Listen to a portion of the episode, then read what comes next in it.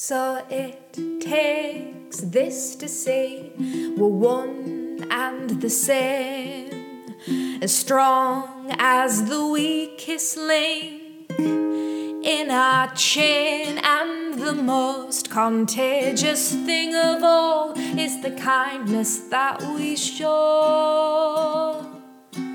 No matter how big or small no matter how big or small.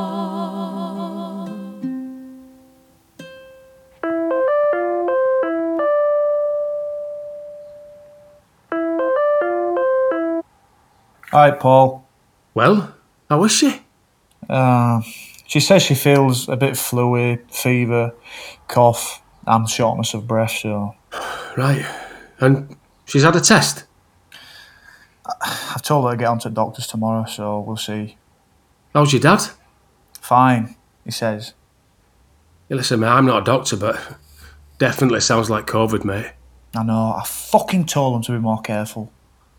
Look, it's only a small percentage of people who get seriously ill. She's got COPD and asthma, Paul. Like you said, you said how dangerous it was for her. Look, it's probably going to knock her for six. But I spoke to Sophie yesterday, and even among people who have those conditions, chances are she, she won't need hospital. She's a tough cookie, your mum.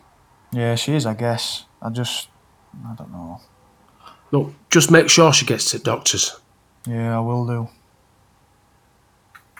I just, it's just not. It, it's shit because I'm, I'm not able to go over. As soon as I heard, I wanted to drive round, but Lucy said it weren't worth risk and could mean that we might get it. And who knows? Who knows who's going to be hit by it? I just Hey, hey, she's right, mate. might just fetch you some disinfectant round. Fuck you hell. It's unbelievable what that bloke comes out with. Oh mate, I know. I could not believe it. Funny, funniest thing was, is scientists who have to go up after him. I know. I tell you, a tough gig that. What a fucking moron. Telling me he's not a lizard. You know what, mate? I'll give you that one. Hey, look, we've got the best doctors in the world here. She couldn't have better care, even if she does need it, mate. And anyway, might not even get to that. Yeah, I hope so. Trust me. anyway, how's things at home? Uh, we're good, mate. I mean, if anything, it, it puts things into perspective these times, doesn't it? Mm. And being stuck in kind of like forced us to deal with it all, you know. And she fucked up, didn't she? And it could happen to any of us. I ju- we've just got to learn from it, like, and I mean, he said it made her realise how special I am, so All right. Powerful thing, that Stockholm syndrome. what's that? Where you fall in love with your kidnapper. Yeah, I told her. I told her she could go. I'm not. I'm not It's a, it's a joke. It's a joke, Danny. Friggin' hell. Hmm.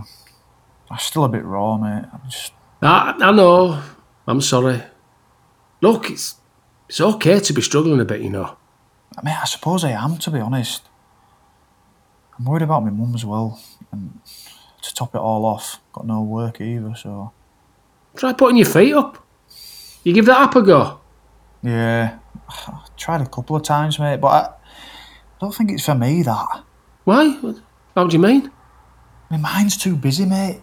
Does its own thing all the time, mate. I'm basically sat there with my eyes closed, daydreaming, till that bloke speaks again, and What do you do when he starts speaking?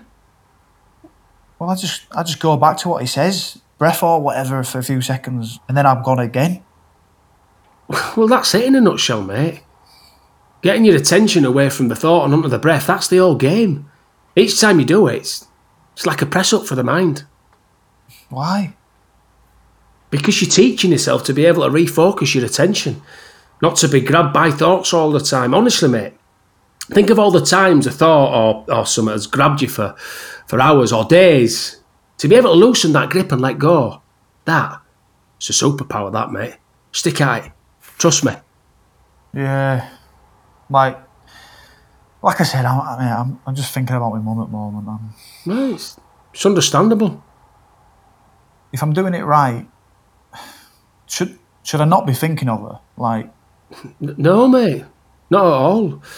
It's not that you shouldn't think about any of these things. In fact, you'll be able to realise you don't really get a choice in what randomly pops up. But you shouldn't let them grab you for longer than you need.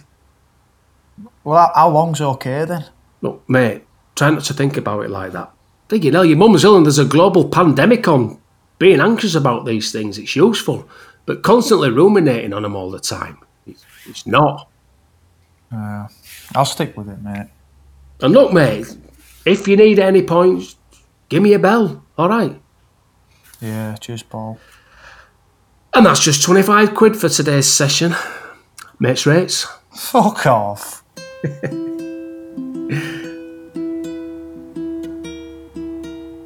Connected was written by Chris O'Connor and Paul Fox, performed by Stevie Ward and Paul Fox, with sound by Dom Smith, and is produced by Red Ladder Theatre Company in association with Mantality.